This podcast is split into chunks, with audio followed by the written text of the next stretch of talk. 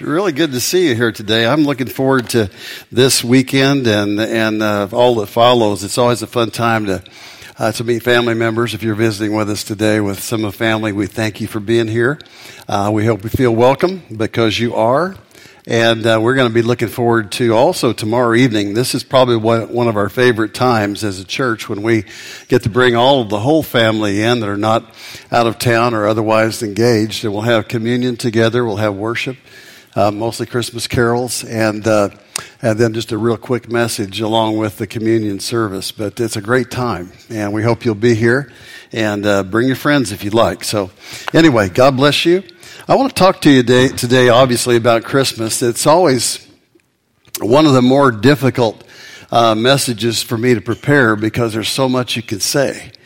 And what I really felt uh, led to do this time was to talk to you about God's dream team.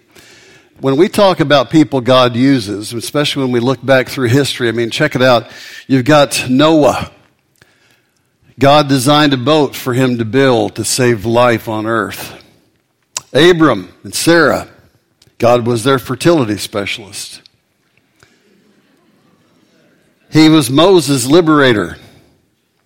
He was Joshua's conqueror. He was David's kingmaker. He was Solomon's wisdom.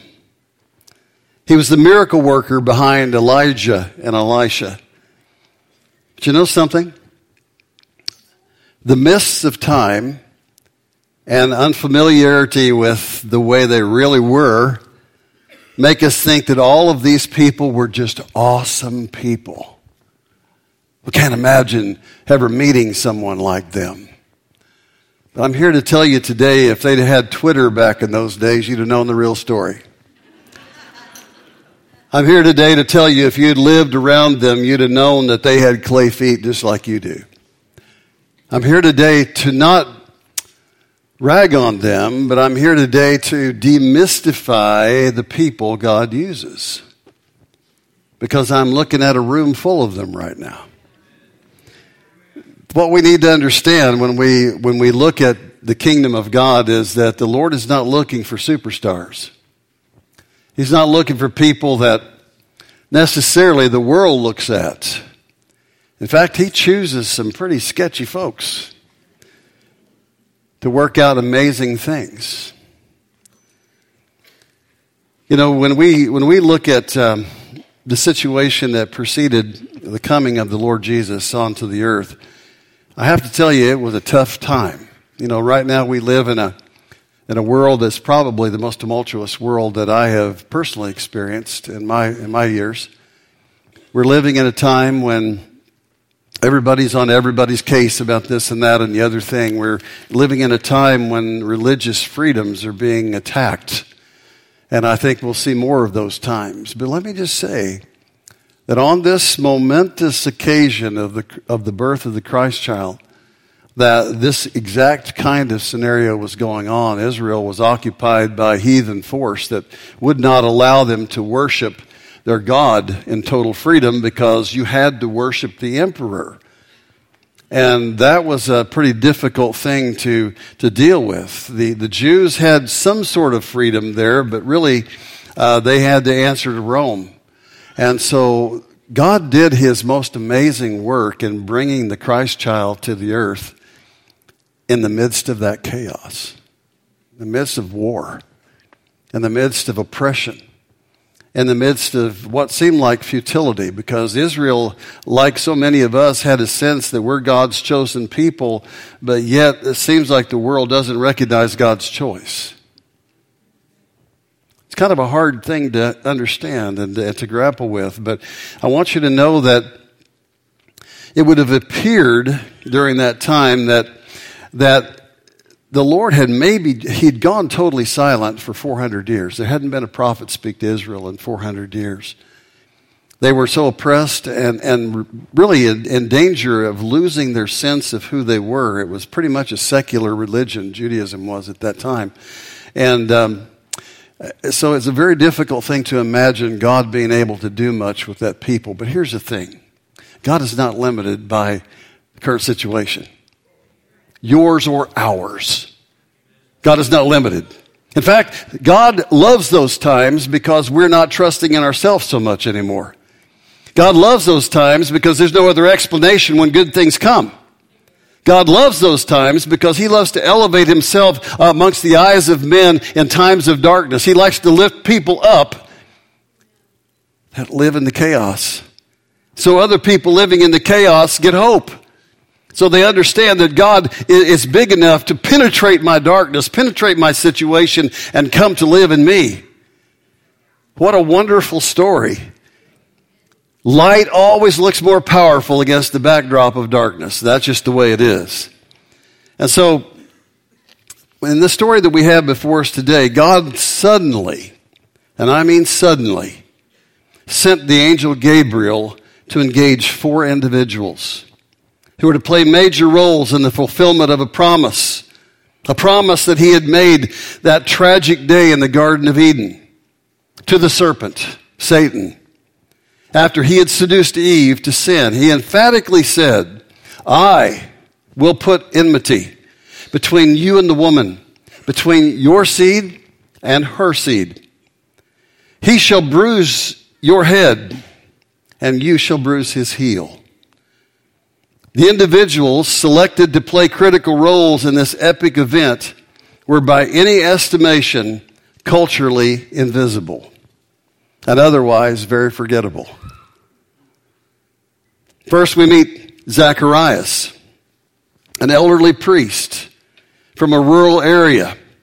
People like Zacharias were treated with benevolent contempt by the priests of Jerusalem and the larger population centers.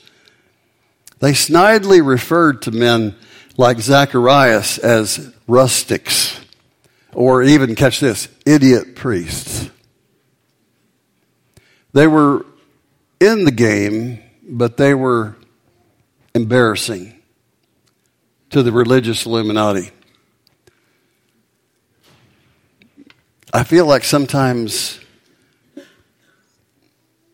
we judge the great among us by outward appearance. But God, on the other hand, is looking for some hearts that He can mold. And when we think too much of ourselves, we don't respond well to an interior decorator. We don't respond too well to somebody who is trying to remake us in his image because we're pretty proud of our own. I think that's the message that's so underpreached and so misunderstood is that God is not afraid of what you bring to the party. He's only afraid that you just won't come to the party. Because if you come, He will do something in you that is so amazing and beyond your hope and estimation of possibility that it will blow your mind. That's what Christmas is all about. And he illustrated it so beautifully. Zacharias, he was one of those guys that, that they never called him for his opinion. I think a lot, I, I hunt and fish a lot, and when I'm driving in the countryside, I, I often see these little churches um, out in the country that I know probably have 15 or 20 people, and and I, I think so often about those pastors and those people that serve in those places, and and you know they're they're never called to speak at the big conventions. They they don't they don't aren't they're not known by people outside their little little circle, but they're God's people. And that would have been Zacharias.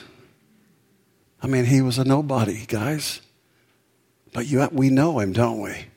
Scripture says we are unknown yet well known because God knew Zacharias.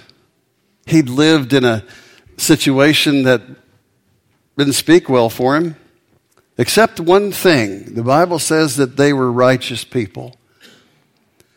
They had a heart after God. They, they lived it in the real world. They, they were quiet, yes. They were unknown to most people, yes. They were not famous people and never would be except for what God was about to do in them. Let's talk about Elizabeth, his wife.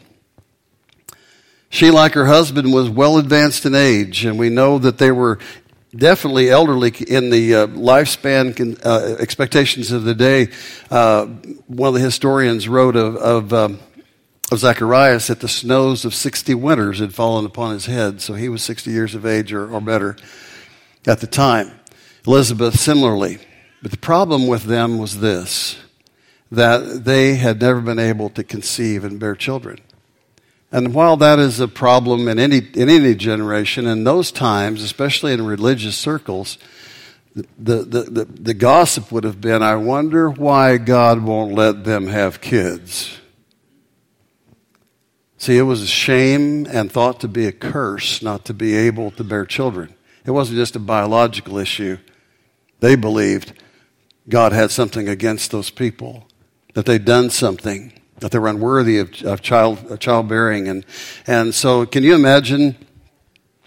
She essentially was a pastor's wife. She essentially was the religious mother of a congregation. And yet she had to live with the ignominy of, of not being able to bear a single child.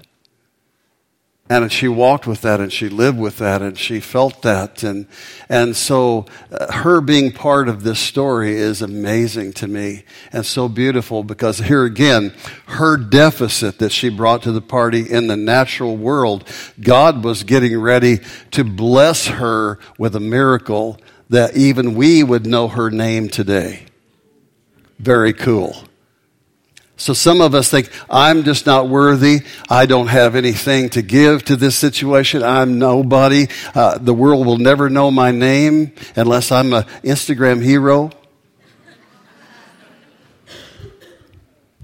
No, no. God knows your name. God has plans for you you can't possibly, you cannot possibly imagine. So they're part of this role that, that, and this, this amazing thing that was going to happen because of the promise of God so long ago. We have another little lady that we meet named Mary. We have little, very little background on this young woman. What we do know would indicate that she was in the lower end of the socioeconomic scale. Most would say a peasant. She would likely have been somewhere between 13 and 16 years of age. In addition, we, we know that she was a virgin, espoused to a man named Joseph. Her position in culture was less than zero.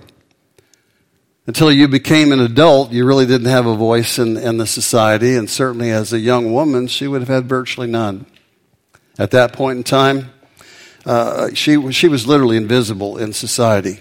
The final member of this group, of course, was Joseph. We learned that he was a just man. That's all we know about him. And a carpenter. He, like the rest of the group, had a very, very thin resume as candidates for significance even in their own communities, let alone major roles in the greatest event to hit planet Earth since the creation. There's absolutely nothing we can see in their descriptions that would explain why the Lord would have honored them in such a way. But I think the Apostle Paul answered the question in 1 Corinthians 1 26 through 31. I'd like to read that to you. It says, For, for I see your calling, brethren, that not many wise according to the flesh, not many mighty or noble are called. But God has chosen the foolish things of the world to put to shame the wise. And God has chosen the weak things of the world to put to shame those things which are mighty, and the base things, or the insignificant things, if you will, of the world, and the things which are despised, God has chosen. And the things which are not, to bring to nothing the things that are. That no flesh, here's the reason, that no flesh should glory in his presence.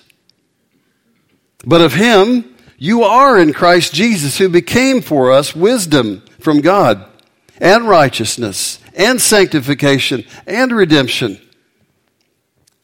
That it is written, that it is written, that, that as it is written, pardon me, he who glories, let him glory in the Lord. So if you showed up to Hope Church this morning feeling like you're probably not very significant or very important or even maybe terribly godly. Good news. Good news. There's something under the tree for you today. Good news God didn't expect you to just morph into a world beater. He didn't expect you to become just amazing on your own. Some of us are born pretty amazing. Some people have talent from birth that just, they got talent to burn. Some people are born into nobility and by osmosis they're awesome because they're born into nobility. God says, that's probably not where I'm headed. Because if people look at that as a picture of greatness, they will disqualify themselves and they will just give up and they will exist in the shadows. But all the people I've mentioned to you, we know about them. They were born just like you and me. They came up in less educated circumstances than we did, almost every one of them. They had no real resume builders until, until God smiled on them and put his hand on them and enabled them and gave them wisdom and gave them grace and gave them power and gave them knowledge and gave them all the things that we know them for today. We just supply the container. We have these treasures in earthen vessels. Translate that styrofoam cups in our culture that the excellence of the power may be of God and not of us. So if you look at yourself and say, ah, God looks at you and says, ah. Because he does his best work with people that are not already self made, because they suffer from faulty workmanship. Chapters 1 and 2 of both Matthew and Luke team up to tell the amazing story surrounding the birth of Christ.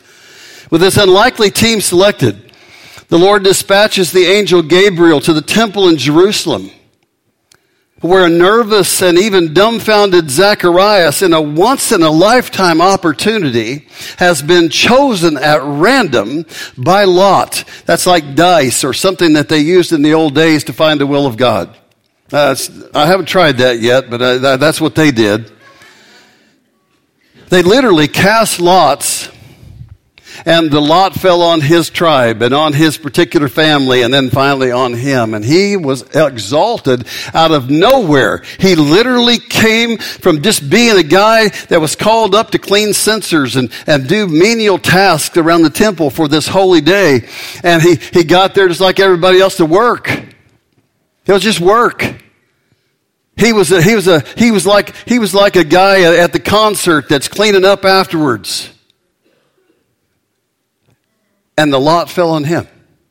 Of all the better people, quote unquote, that could have been involved, the Lord said, I'll have Zacharias. And so he's never been in this position before because you only got to do this once in a lifetime, if that. It was a major thing.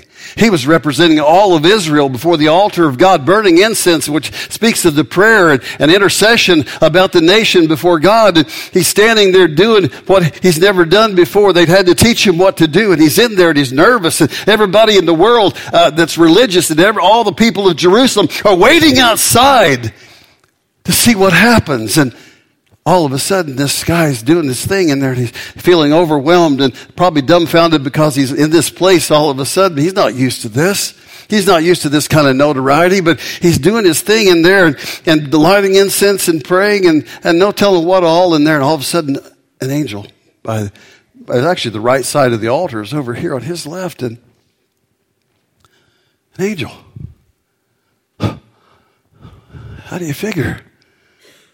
I was just down in my little town yesterday, and now I'm here, and the angel of God is, is here, and the words come out of his mouth Zacharias, your prayer's been heard. I don't have, I don't have any doubt that he and Elizabeth had prayed every day since they got married for offspring. This is the first thing a couple wants certainly in that culture. I've been praying for probably somewhere around 40, 50 years. It never happened. And now, when it's impossible, now when the biological clock is totally broken, the angel of the Lord shows up and says, Zacharias, your prayers have been heard. You and Elizabeth are going to have this child. And it goes on to tell the story about this child. This child is to be the forerunner of the Messiah. He's going to operate in the power of Elijah. Whoa, whoa. He was the hero of all people that loved the power ministry. And he was weird. Can I just tell you, he was weird. John kind of took up his, his, his, his uh, wardrobe choices later on and wore, wore camel skins or some kind of skins and ate wild honey. Probably had it all over his beard all the time. It was a little, little weird. But the bottom line is he was God's man. Bottom line is he came out of obscurity, he came out of impossibility, he came out of the will of God. And he said, You're going to have a child. And of course, Zacharias' response, like anybody's response, was, Lord, my, you know, they were kind of old for that sort of thing. He wasn't a doctor, but he knew how things worked. He expressed his unbelief about how that could be, and uh, he wanted a sign, basically. How shall I know? And the angel says, Well, here's how you're going to know. You're not going to talk anymore. We're going to put a cork in your mouth so you don't talk yourself out of this. And you're not going to speak until the day that it's time to, to, to name the child. And it was customary, freaked everybody out when it didn't happen. The first child was named after the father or the father's family. But he says, You're going to name this child John. You know, some, I, I just feel to say this to somebody. Your kids are not an accident. Every one of them has a destiny before God. I was watching these kids. One of my favorite things in the world is I love kids. I just love kids. And to see all of these little lives standing up here, I, I'm thinking, you know, if the Lord tarries, what are these kids going to be? What are they going to do? What would please the Lord to see in their lives. And they're starting out with things most of us never, never started out with. They're starting out with an understanding of the Spirit of God at work. They're understanding worship. They're understanding things. My, my little grandson, I, I'm amazed at the things he already says. So they're, they're starting out with a jump start that we didn't have. And when God comes to them and when God speaks to them, they're going to, they're going to respond. Oh, they'll have their days. They'll, they'll look like little rebels at some point in time you know, they'll reject their parents' religion to find their own. I, I get all of that because Jesus is personal. He's not inherited. But the bottom line is God's got a plan for every kid. Somebody take heart in that. You're thinking, the devil's got a plan for mine. No, no. Yeah, he does, but he didn't get to win you know, this, this angel appearing there was so cool. The angel spoke to him to quell his fear quickly and called him by name, told him his prayer had been heard and that Elizabeth would have a son. Then the angel went on to prophesy the powerful and important role he would play in preparing the way for the long awaited Messiah. Zacharias messed up. They're not going to speak, as I said. That happened. Next thing we learn that we learn is that Elizabeth becomes pregnant to the wonder and the joy of friends and family alike, and subsequently gives birth to John nine months later. Zacharias gets his speech after he's written down the name of John, after he's been obedient. The Lord opens his mouth and he begins to prophesy. What's so exciting about this is that these nobodies become the first people in 400 years Uh, we, there's other part of the story with Mary and, and Elizabeth first, but the bottom line is, as this was happening, as, as the Lord was investing himself in their lives, they began to speak prophetically to the nation again. It wasn't the high priest. It wasn't even, even the leaders of the Jewish church. It was nobodies. People that had no training. But God touched their lives and the amazing things that came out of them were God birthed and everybody knew it. That's the beauty. They know who we are. They know what we can accomplish. But when God gets a hold of a life and we start to do things that are um, born of the Spirit of God, people say, I know that had to be God. That's an endorsement like nothing else. Meanwhile, Gabriel had been dispatched on another mission to a much younger team member named Mary. It would appear that Gabriel entered her room and greeted her with the most amazing words Rejoice, highly favored one. The Lord is with you, and blessed are you among women. She was then told that she had found favor with God. How does that happen?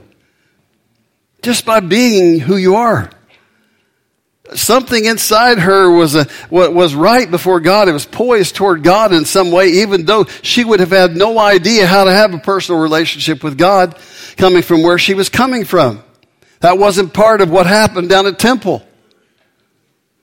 But in this day, she understands that something's going on in me that even heaven is endorsing and recognizing. And now I'm blessed. I'm, I'm not blessed among women, amongst that group. I'm blessed.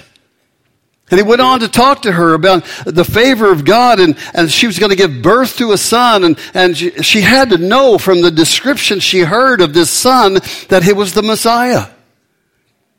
She had one pertinent question though. Hey, uh, I'm not married. I, I, I have not had relations with the man. I mean, what's the deal?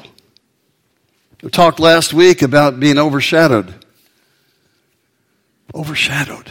It's a supernatural term. When the Holy Spirit comes upon someone and she had no capability, she didn't have the biological equation right, but it didn't stop the Holy Spirit. And notice the prophecy that the Father gave, or the Lord Himself gave, probably Jesus gave in the Garden of Eden about the seed of the woman, notice it wasn't the seed of the man, it was the seed of the woman that would crush Satan's head. What about the fourth team member, Joseph? What a spot he was in. Mary was pregnant. See, the espousal process was the woman would live in the the home of the husband's family for probably a year or more. They wouldn't have relations until they were married, but they would be in the home. They would get used to life together. And how'd that happen? She's been in my house all this time. All the questions, and it would have run through his mind. Which relative was it? Which guy from the market was it? What, what, what, you could just imagine his mind was going 90 miles an hour. He couldn't, he looked at this woman. He could not imagine that somebody had done this with her. He was hurt. I'm sure he was angry. He was in disbelief because he knew her. Yet, as Matthew chapter 1 account says, he was just. And he wanted to protect her from the public shame that would be literally brutal. His head had to be spinning, and while going through his deliberations on what to do, the angel of the Lord shows up in a dream, appeared to him.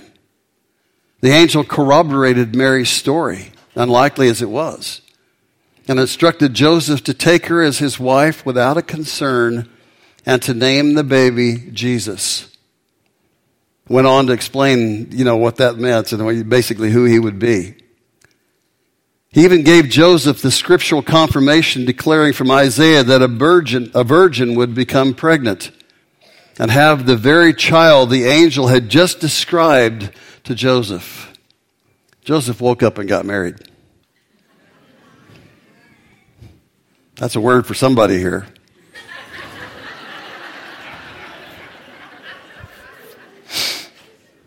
After the birth of Jesus, Two other events take place that illustrate the kind of choices God makes as he undertakes the fulfillment of his promise, his promise to the serpent in the garden. The first notable and I think prototypical choice the Lord made was a bunch of rural shepherds that were living out in the fields taking care of sheep. Reading about the culture of the times would paint a very different picture of these shepherds than what we see on our Christmas cards. This is pretty much an entry level type of job. Not a very esteemed group, to say the least. Not known to be trustworthy. Basically, not what you wanted your child to grow up to be. A stereotype, to be sure, but certainly one somewhat legitimized by the history of the times. What I want you to understand is that uh, if I could find an illustration, uh, the police will tell you this when when the fair comes to the town comes to town the the carnies that work those fairs are are, are a pretty unlawful type of group if I could put it that way. There's more thefts go on, more robberies, more problems in the city uh, because these guys are, are, are, you know, they just wander around the country and they don't have any roots, they don't have any stability. And, and that, my friends, is what these shepherds were. Your Christmas cards show these stately men with these beautiful staffs and, and trimmed beards and beautiful robes and all of that. And I'm just here to tell you that ain't what it was. Why is that important? Because we have so mystified and glorified the people in these situations that we can't see ourselves as we really are in relationship to God's plan. This is important. I'm not just making a point because I'm making a point. I'm making this point because so many of us feel like we're not qualified. And yet, God is choosing this dream team out of a group of people that you wouldn't hardly look at twice. And He's done this amazing thing. But I'm just saying, as God looks at us, as God looks across this room this morning, He says, I'll have that one. I'll have that one. I want to do something through that one that people will be amazed. I want to do something so outrageous that everybody that knows him will say, What? And they'll know it had to come from God. That's the whole beauty of this thing. The angel of the Lord said to these shepherds, of all people, Gabriel probably showed back up. We don't know that for sure, but the angel of the Lord was in this mix. And Gabriel's the guy that's going to blow the trumpet one day right before the Lord comes back. He's a serious archangel. He's one of three original ones. One of them ended up being Lucifer, which he's, he kind of got booted from his position. But, you know, he, he shows up here and he, and he starts to talk and he starts to share what's going to happen. And, and then the angels all appear. There's this multitude. When the Bible says multitude, folks, it's a bunch. So they, they brought the tour bus down from heaven. And there's these thousands, perhaps, of angels in a choir, and they begin to sing. And, and, and the Lord says, the angel of the Lord said to the shepherds now, I mean, the losers of the community, He says, I bring you good tidings of great joy, which will be to all people. If I was God, if I was the promo guy in heaven, I would say, we're going to go down to the temple and have this. That's the venue we're going to. We're gonna, we're gonna get the biggest crowd we can. We're gonna have the mayor. We're gonna have, we're gonna have the, the, the Roman uh, leaders of, of the city. We're, we're gonna have them all and we're gonna call an entire city together and we're gonna make this announcement. But God says, no, no, I think I'll choose these guys. What? No, no, no. These guys, they're my peeps. These guys right here. Uh, you can't believe that God's going to do this and, and get this group come and sing to these people here. But they did. Second thing we want to talk about there is that God is not ashamed to give these guys a private audience with a multitude of angels as they announced to the world the birth of his son. This happened to them and only to them. They were the first to have a personal encounter with the Savior child because they went looking. When they heard the announcement, they didn't say, cool. Nice concert. They said, we're going to find him. We're going to, because they said, he's wrapped in swaddling clothes. That means rags. Lying in a manger. That means food trough in a barn. What a place for a king to be born. Well, there wasn't room in the hotel. There wasn't room in the, in the B&B. There, there, was, there wasn't room. Why not? Why not? You'd think that the Lord could have had his operations person call ahead. But God wants us to understand that He's not afraid to condescend to men of low estate. He's not afraid to get busy and dirty with you. He's not, he's not afraid to be where you and I are not even comfortable. In fact, he likes to start at the bottom and work his way up. It's not a problem for him.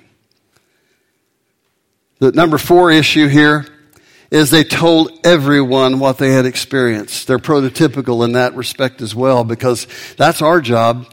If we've encountered him, we should be telling everybody that we've seen him. They went around praising and glorifying God for what he had revealed to them. Why are they prototypical? Because we, like they, are not worthy of the revelation of who he is. It's not, we haven't earned it.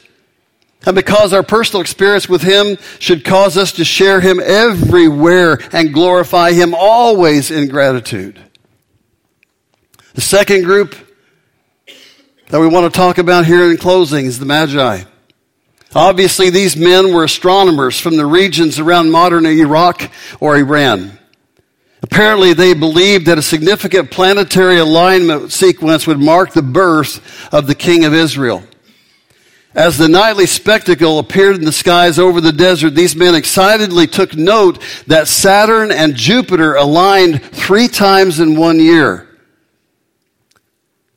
Once in a year was considered a, a an 800 year event that happened three times in one year. Then the next year, Mars joined them. This had never happened before.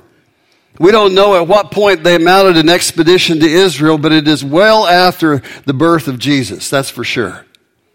We know that it is highly likely that they were not Jewish, and certainly not from the Jewish faith.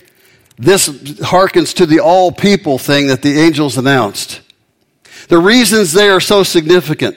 Number one, they represent, as I said, the all people issue to which the angel said the Savior had been given. It wasn't just a Jewish thing. It was the whole world. Thank God. Because I was not Jewish. How many, you know, how many of you would say, yeah, I'm glad that, that, that provision was added?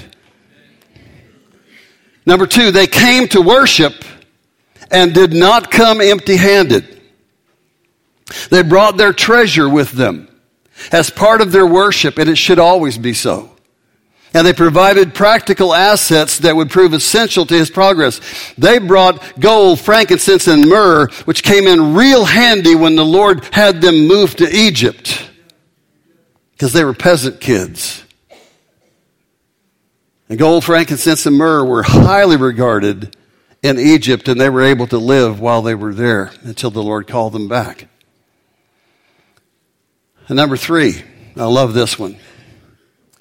I don't have time to uh, uh, evaluate the whole scripture here, but here's what happened. They were prototypical in that they came to him one way and they left another. When you come to Jesus, something's going to change. Old things are going to pass away. All things are going to become new. You're not going to be the same after you've encountered him. You're going to go a different way after that. Let me, let me remind you that the dream team uh, unlikely and unqualified as it may be, we're, we're assembled to make a good on the, on the ancient promise that so in, incredibly is critical to all of us. As I look at this entire group of people that the Lord chose to introduce His Son to the world, and in so doing keep His promise to the serpent, I'm reminded of the words of President Abraham Lincoln. The Lord must love the common people because He made so many of them. I love it. There were two trees in the Garden of Eden. One, the tree of the knowledge of good and evil, the other, the tree of life. Eve made a very bad choice when she was coerced by the seductive words of the serpent, and she ate of the tree of the knowledge of good and evil. The collective blood of all mankind lies under that tree. For the wages of that was death. The collective blood there to see. The horrifying truth is this morning that as a result of the death of, the, of death, The future is, death is in the future for all of us. I'm trying to hurry here, sorry. As a result, death is the future for all of us. However, there's another tree in the garden. God's dream team was there to begin the process that provided it. As a result, there's something under that tree for you this Christmas. Almost 33 years after his miracle birth, Jesus was nailed to an instrument of death and shame known as the cross or the tree. Jesus, as Jesus' wounds leaked the first drops of blood, they pooled under the cross. In that moment, it became a tree of life for all of us. This Christmas, whether you've never come to know Christ as your Savior or whether you've known Him that way for a long time, I have great news for you. There's still something under the tree for you. The promise made in the garden has been kept. The consequences of it are the gift of God is eternal life. You'll find it under the tree.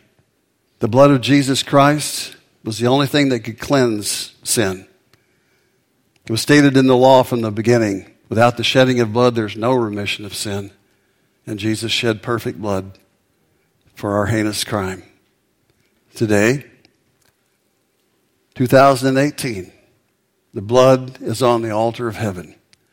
It speaks. It speaks righteousness. It speaks freedom. It gives life. If you're here today and you know the story, but you've never come to the tree, you've never said, Jesus, forgive me of my sins.